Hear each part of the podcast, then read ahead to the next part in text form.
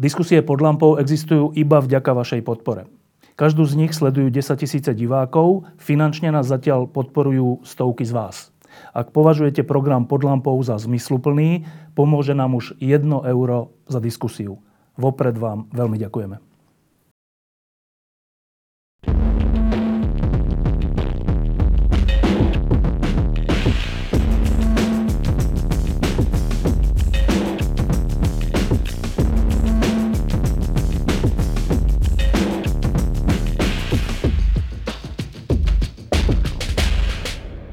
Sedíme v hlavnej sále Slovenského národného divadla na javisku, kde sa o hodinu začne predstavenie Rodáci a už tu teda sedíme aj so scénou, ktorá e, je pripravená a sedíme tu aj s jedným z hlavných protagonistov tejto hry a teda moja hneď prvá otázka je, že o čom sú Rodáci?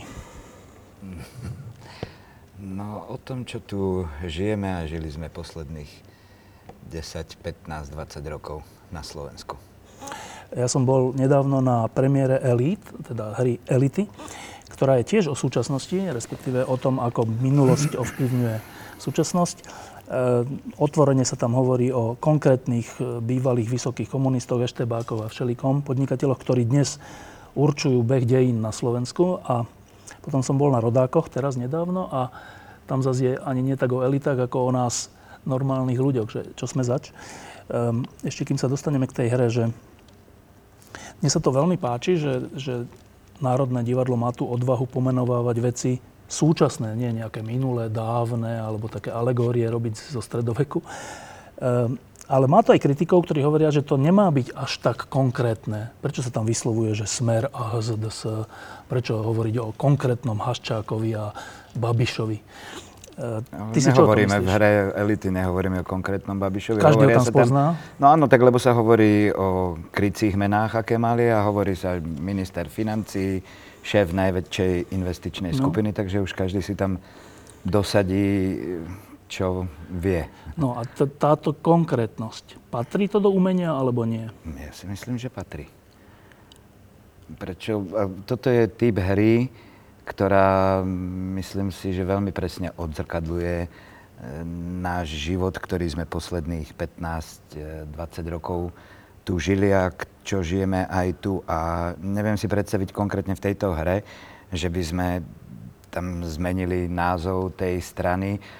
Bolo by to už smiešné, ale si hlavne myslím, že bohužiaľ naše divadlo naozaj zastupuje teraz v tejto dobe všetky od ehm, chýbajúce vlastne zložky na Slovensku, ktoré nejakým spôsobom, či už satírou alebo humorne, kritizujú to, čo sa tu deje. A možno, že pre niekoho to nie je podstatné, či, či sa tam povie Smer alebo HZDS a tak ďalej, ale ja v tom nevidím nejaký problém, čo by to tej hre pomohlo, keby tam bolo miesto Smer, uh, strana Hviezda, alebo čo. Takže. Eh, no, tak hneď dve otázky k tomu. Uh, dlhé roky sa malo za to, že štátne divadlá, keďže sú závislé od štátu, od dotácií, od financií, tak uh, sú tak trocha krotké, čo sa týka kritiky štátu. Za posledné roky, ale ja potvrdzujem, že Slovenské národné divadlo krotké nie je. Ale toto nie je, vieš, kritika štátu, lebo v normálnej demokratickej spoločnosti sa strieda opozícia s tými, ktorí sú práve pri moci a tak ďalej. Čiže to, že sa tam v tejto hre spomína Smer a HZDS, vidíme v 90. rokoch sme si mysleli, že tu zostanú na ďalších 40 rokov a prešlo pár rokov a naozaj po nich neštekne už ani pes. Áno, ale Takže... že, či, či sa to potom, či neriskujete, neriskujete vlastný rozpočet? No ale myslím si, že zatiaľ sme demokratická spoločnosť a kritika je potrebná a, a nutná. A keď by tí páni, ktorí, ak, lebo zatiaľ sa nikto voči tomu nejak nepostavil, ani nám kvôli tomu, dúfam, nekrátili rozpočet. E, si myslím, že aj pre nich, ako každý e, vládca mal tých svojich šašov a potreboval sa nejakým spôsobom, aby mu nastavili zrkadlo.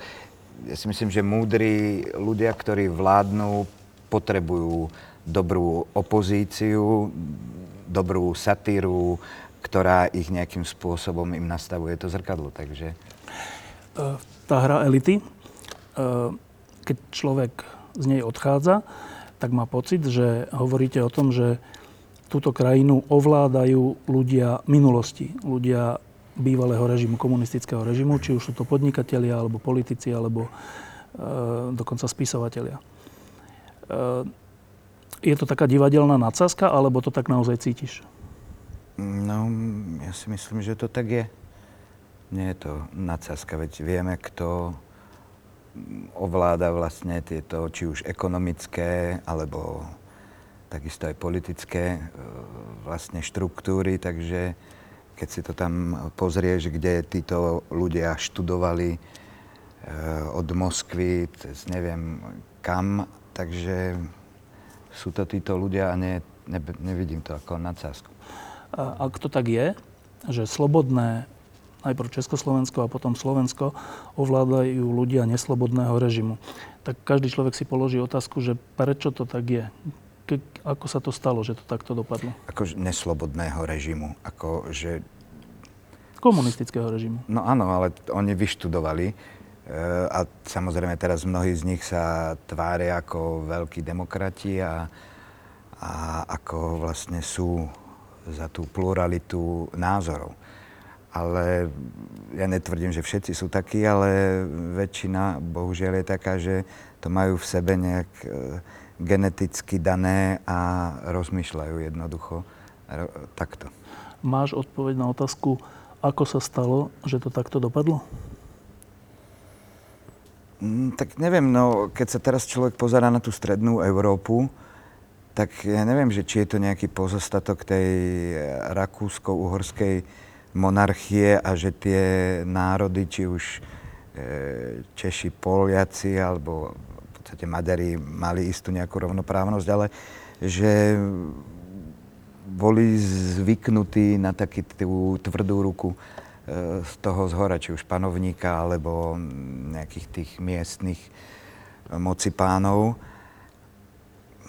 Takže neviem, či je, to, či je to tým. A nie je tu samozrejme po tých 40 rokoch komunizmu taká tá prirodzená občianská spoločnosť, že človek sa nebojí povedať svoj názor, ale e, zvažuje, že či mu to môže nejakým spôsobom uškodiť zamestnanie, pretože jeho rodičia zrejme e, rozprávali, ako to bolo a že sa to tak troška stále posúva z generácie na generáciu tým, že a ty, prosím ťa, hlavne v škole o tomto nerozprávaj, lebo to si môžeme my doma povedať, že stále sa to, aj keď možno v takej tej jemnejšej forme, ale pokračuje ďalej. Ale od roku 89 uplynulo už 26-27 rokov a to už je porovnateľná doba so 40 rokmi komunizmu, čo sa týka dĺžky. Eh, ak je to tak, ako hovoríte, ako, o čom hovorí hra elity, tak to ukazuje na, našu nejakú, na naše nejaké zlyhanie, lebo to už je dosť dlhý čas, to už aj, aj generácie sa už vymenili. Eh, to už není Colotka a, a Jakeš a, a neviem, to, No ale ja si myslím, to si, no, určite si myslím, že v školstve. Keď e, počúvam, čo mám známych e, v zahraničí, či napríklad vo Francúzsku, a mi hovorili ako v škôlke alebo na základnej škole majú už v šlabikári, proste tak ako máme my, že otec ide do fabriky a, nie, a majú tam niečo vlastne spojení so štrajkom, že robotníci žiadali svoje práva, tak štrajkovali a tak ďalej. Čiže už od, m, od decka ich v tom nejakým spôsobom ako vychovávajú, že sa treba za svoje práva nejakým spôsobom postaviť a že treba preto niečo urobiť, že či už štrajk alebo ísť niekde demonstrovať a vlastne ozvať sa nejakým spôsobom, dať to najavo. A ja si myslím, že pokiaľ to človek nemá od malička nejakým spôsobom dostávané do seba, tak e, v tej 40 sa to v ňom zrazu asi niekde samé neobjaví. od seba neobjaví. No, e, ak to v školstve nie je, čo zjavne nie je, a naše školstvo teda produkuje stále horšie výsledky, čo aj tie medzinárodné porovnania ukazujú, tak ak to v školstve nie je, tak asi ťažko môžeme očakávať, že sa to zlepší. Čak napokon ešte v Českej republike, ktorá bola pre nás taký vzor, však mali prezidenta Havla, my sme mali prezidenta Havla, boli tí, ktorí chceli ísť na ten západ, na rozdiel od nás, ktorí sme tak váhali na začiatku 90. rokov. No ale keď sa pozrieme, tak v Česku sa zrejme stane predsedom vlády Babiš a, a prezidentom Zeman so svojím správaním, slovníkom, všetkým. A tak dúfam, vyzerá že nie, to ale... Tak, no, to tak vyzerá, ale teda tak... vyzerá to tak aj na Slovensku, aj v Česku, že sa tá vec, tá, tá, ten stav zhoršuje. Tak neviem, že či to je nejaká nostalgia po nejakej tej tvrdej e, ruke, ale ja sa napríklad v rámci Českej republiky, áno, možno vyhrá Babiš a dúfam, že nie Zeman, ale že tá občianská spoločnosť je tam predsa len nejakým spôsobom um, aktívnejšia. Asi už aj od toho komunizmu, kde predsa aj to disidentské hnutie bolo o mnoho uh, väčšie a aktívnejšie. Takže sú zvyknutí, keď príde k nejakej zásadnej veci, sa tá spoločnosť nejakým spôsobom dať dokopy, zomknúť a, a zaboja. Videli sme to, keď bola ohrozená česká televízia a ďalšie iné veci, kde tu na rozdiel od Slovenska, keď sa tu začali hrať takéto nejaké zvláštne hry, keď sa pán kapitán Danko ozval, že proste sa mu nepáči, ako to vlastne tam ide, takže a nič sa vlastne tuto nedialo, zostalo ticho. No, e, sledujeme teraz na Slovensku troška opak toho, že e, mladí ľudia, študenti, dokonca stredoškolskí študenti robia pochody proti korupcii, ktorými vedia zaplniť hlavné námestia tejto krajiny. E, predtým bol štrajk učiteľov, nie za nie finančný, ale štrajk za to, aby školstvo sa pohlo dopredu.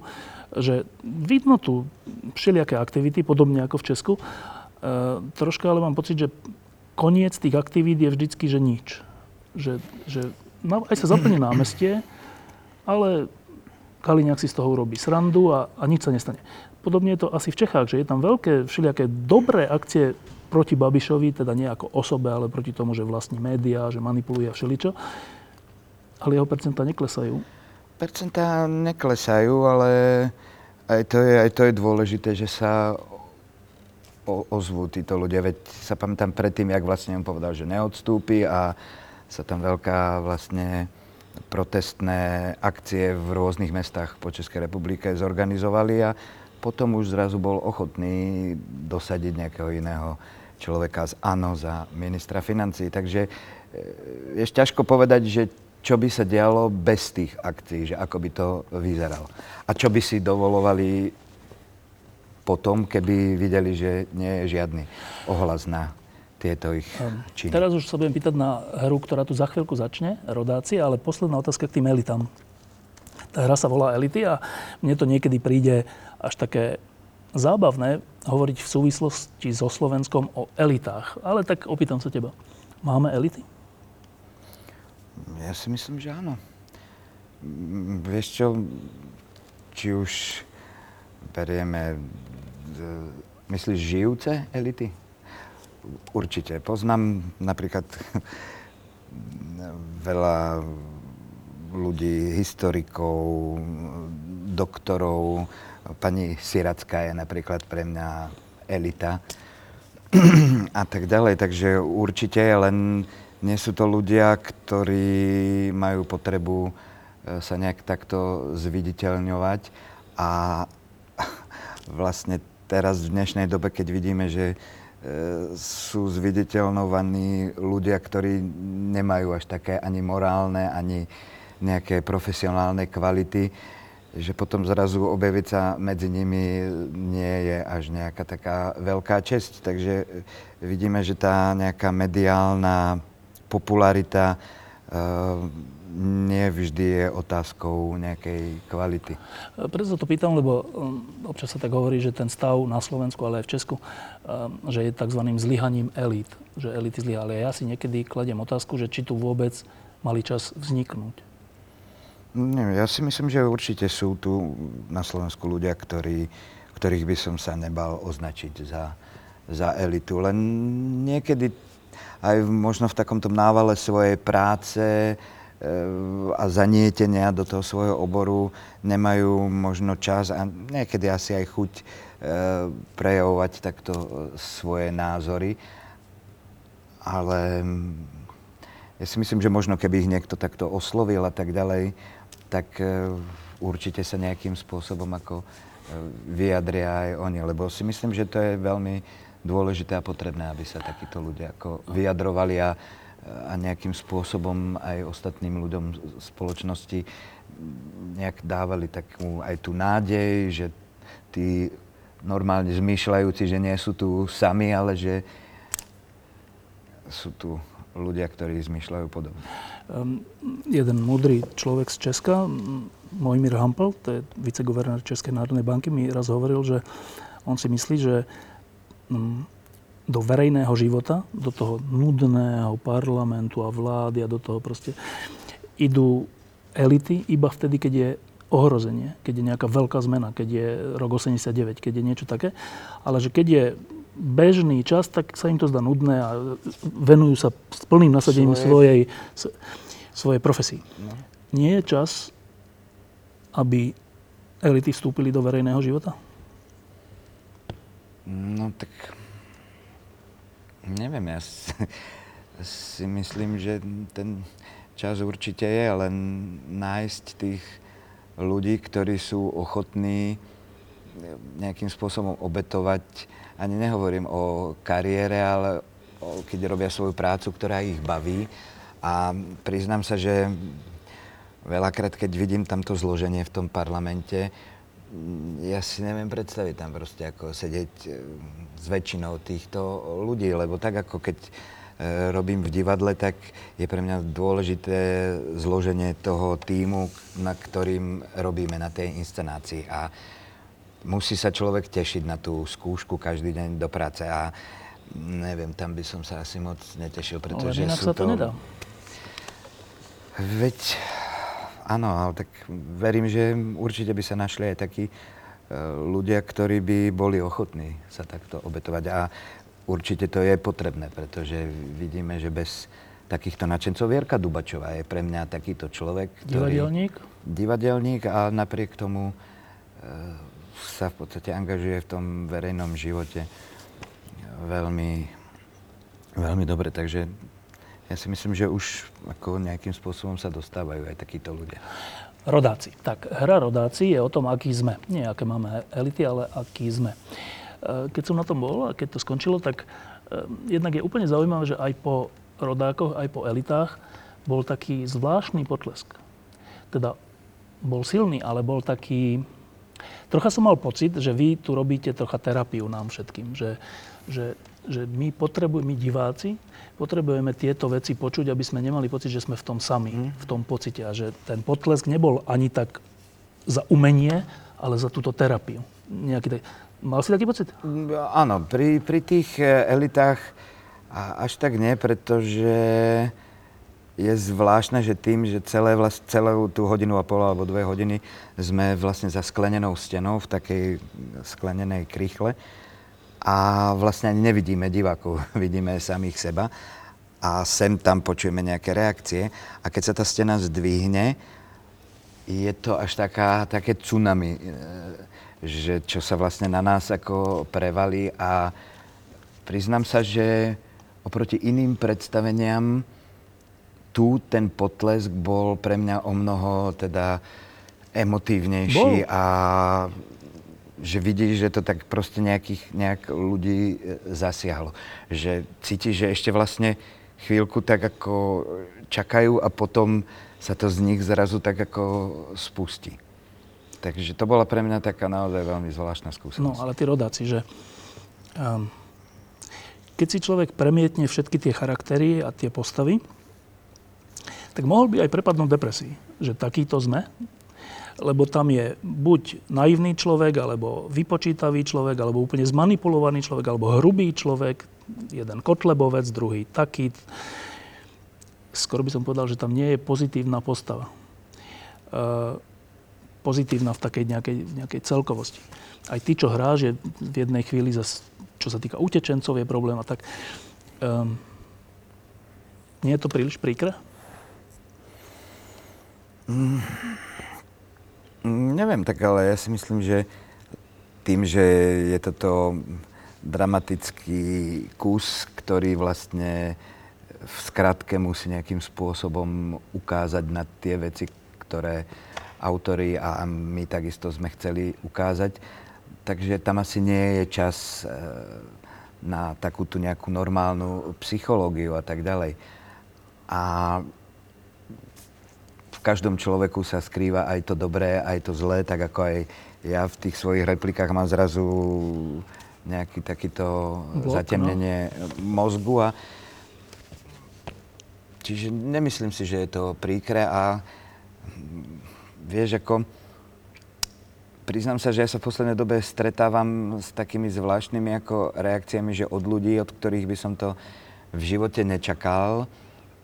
A, a mal som pocit, že toto sú ľudia, ktorí E, s ktorým sa môžem rozprávať o rôznych veciach a tak ďalej, ma potom prekvapia takou zvláštnou reakciou na nejakú jednu z tém, ktorá sa robí vlastne aj v hre, o ktorej sa hovorí, že už to naozaj nemôžeš nejakým spôsobom predpokladať. Daj príklad. No, teraz najčastejšie asi pri, týchto, pri tejto utečeneckej e, kríze a tak ďalej, alebo keď bolo minulý rok e, referendum o rodine a tak ďalej, tak ma veľa ľudí ako zarazilo, o ktorých som si myslel, že s tým nemajú nejakým spôsobom problém a proste čo z nich povypadávalo, to som bol až šokovaný. Typu? Typu? No, že čo to je, že prečo by mali dvaja ako muži mať nejaký e, Vzťah. oficiálny zväzok, ako je registrované partnerstvo alebo niečo takéto.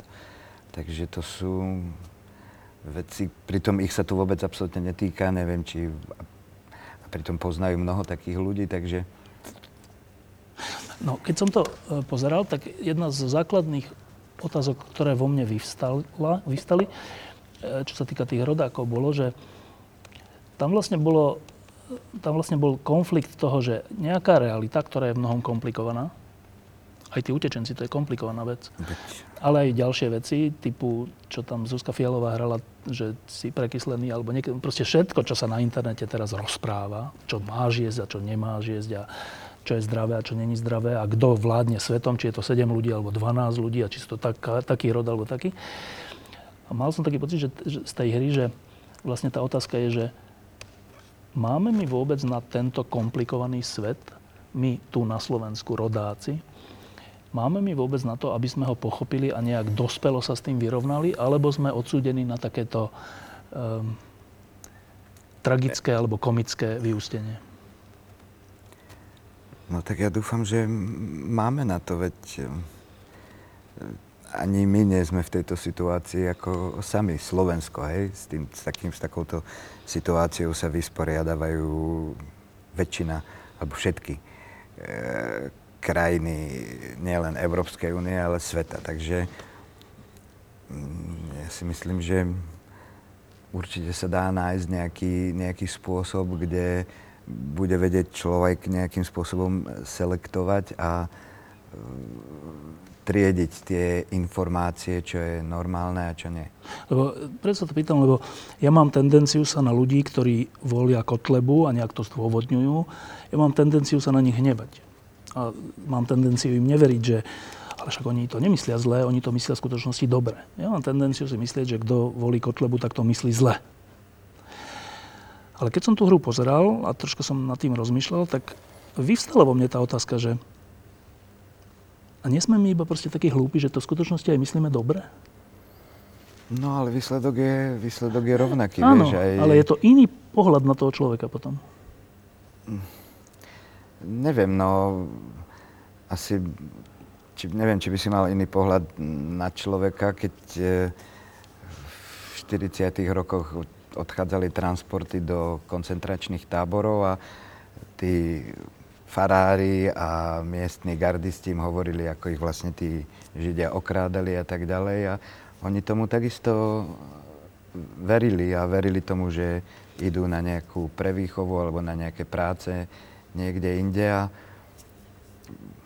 vidíš, že vlastne čo, čo sa stalo potom. Veď boli rôzne pogromy, keď sa vrátili a nechceli im dať tieto arizované majetky. Niečo mi spadlo.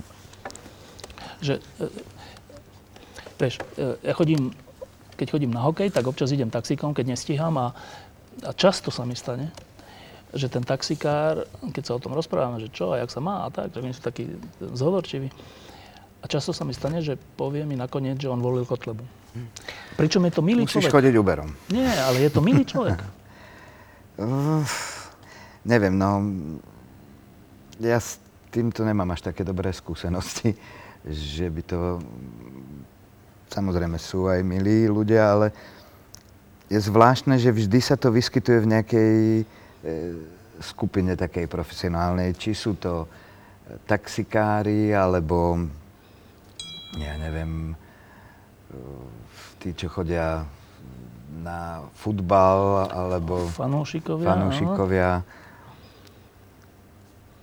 alebo SBS-kári, alebo to, že to nie je náhoda, že sa to proste v takýchto societách vyskytujú tieto názory. A Čiže ty nemáš, pre, ty nemáš pre tých ľudí nejaké pochopenie. Mám určite, ale nie je to, že by mi ich bolo akože e, lúto, že Ježiš Mária, veď vy ste to mysleli dobre, vy to vlastne myslíte dobre, len e, tú vašu, ten váš bôl ste na zlú kolejnicu položili.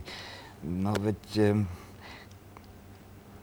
ja si myslím, že každý človek, ktorý e, je dospelý, má rodinu a, a, a pracuje, čiže dokáže e, čítať a zodpovedný, no. byť zodpovedný a má byť aj zodpovedný, tak také tie základné informácie si môže nejakým spôsobom zistiť. Ale toto je tiež, hovorím, že všetko problém už od toho školstva a tak ďalej, že aj tam treba si naučiť ľudí nielen hlúpo proste memorovať a učiť sa veci, len aby som to vedel, ale nejakým spôsobom tie informácie používať, vedieť s nimi narábať a tak ďalej.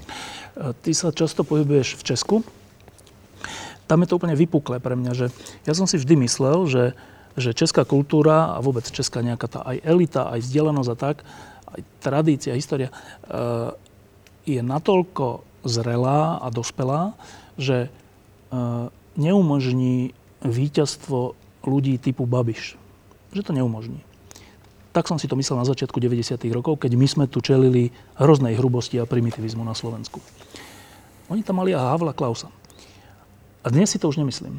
No dobre, ale vidíš, že toto sa objaví aj v ďaleko e, vyspelejších e, spoločnostiach, ktoré nezažili ani komunizmus vo Francúzsku, Lepénová, v Rakúsku Haider alebo ten kandidát na prezidenta, že to asi zrejme je možno prirodzený Áno, ale jav. špecificky na Česko sa ťa chcem opýtať, že uh, ja som tomu až neveril, že taká nekultúra tam môže výťaziť.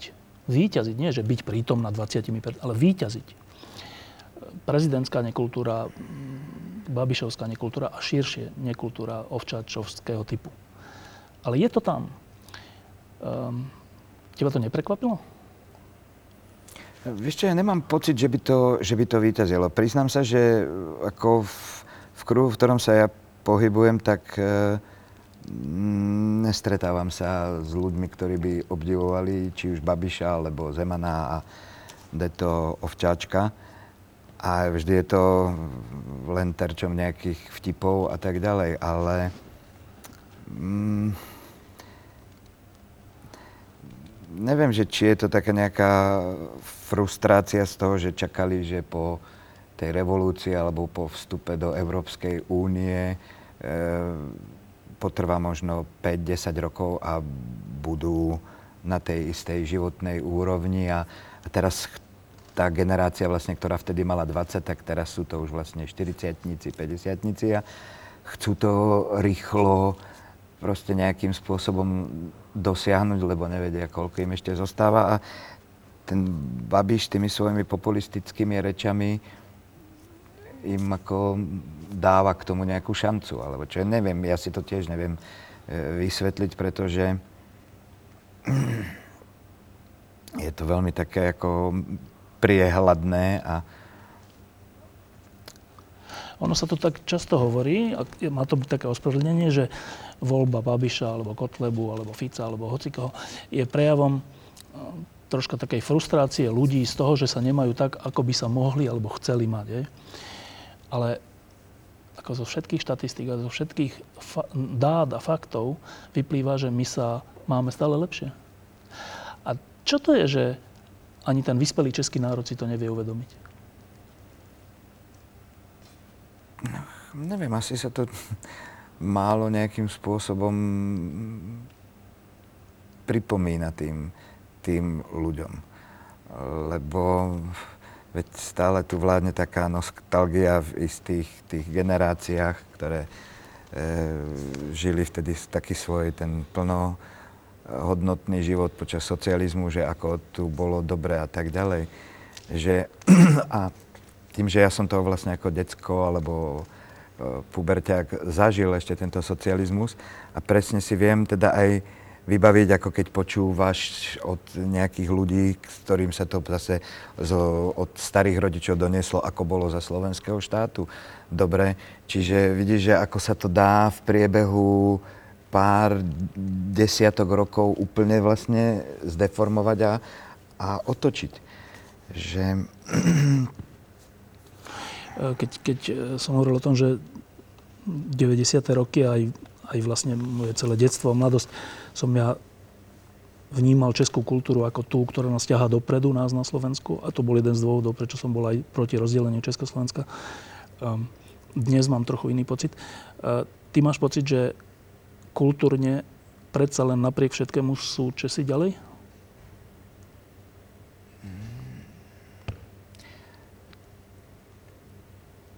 Tak neviem, vieš, ťažko mi to takto nejak generalizovať, ale um, tak už, už len tým, že ich je, je viacej, vychádza tam viacej kníh, majú už len v rámci tej televíznej tvorby eh, množstvo výborných, vynikajúcich scenáristov a tak ďalej, že mám pocit, že sa tam viac tých vecí deje, ale to je prirodzené, pretože ich je, je viacej a majú väčšie, väčšie možnosti. Pričom zvolili si Zemana a Mikísku. No, tak ale zase my sme mali neviem koľko rokov Gašparoviča dve volebné obdobia a nepamätám si, že by sa tu počas tých 8 rokov e, objavila nejaká demonstrácia, že by sme ukazovali červené karty Gašparovičovi, pričom si myslím, že ak nie horší, tak určite porovnateľný so Zemanom e, Gašparovič bol, mm. pretože to bola hamba hambúca. A vidíš, že nik sa vtedy nepozastavoval, že kde sú proste Češi, ale my, asi možno naša výhoda je tá, že sme zažili ten mečiarizmus. A že vlastne tá generácia, ktorá e, vtedy vlastne končila školy, to sú teraz 40 hej, takže majú to ešte v sebe veľmi čerstvé, že treba byť v nejakom strehu a e, vedia si to asi vážiť, že tá demokracia nie je zadarmo a že ju treba nejakým spôsobom pestovať. Na záver ešte troška osobný budem. Teraz nedávno som ťa videl v nejakej televíznej relácii alebo v nejakom programe, kde dávali aj také zábery, keď si bol dieťa.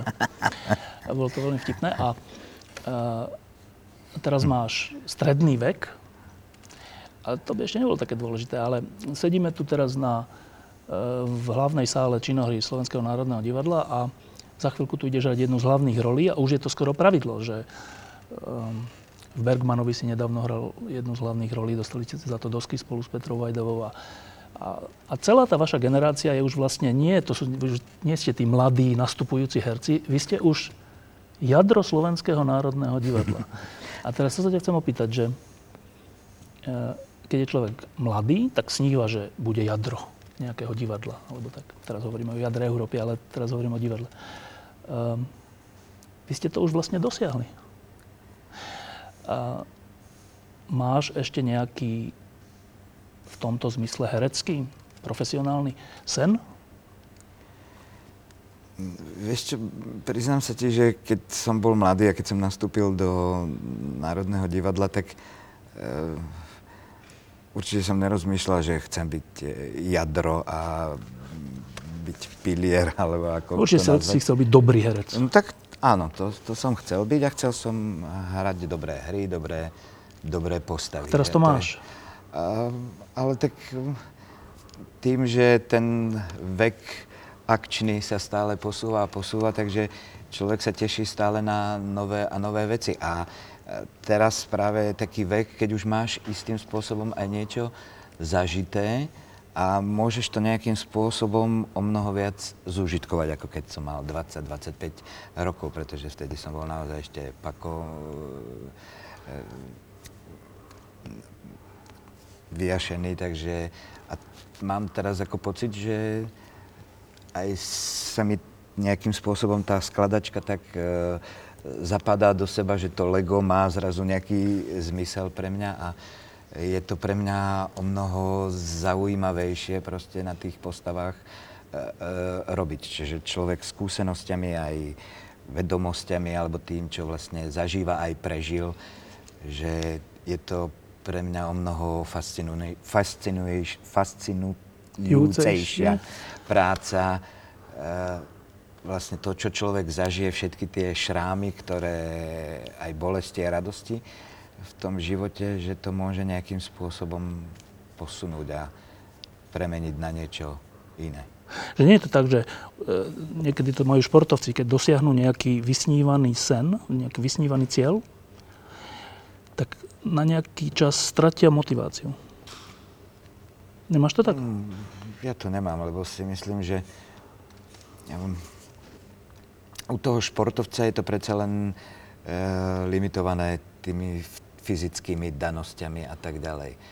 A kdežto myslím, že u toho herca e, tým vekom taká tá plastelina vlastne, tá tvárnosť toho herca je väčšia.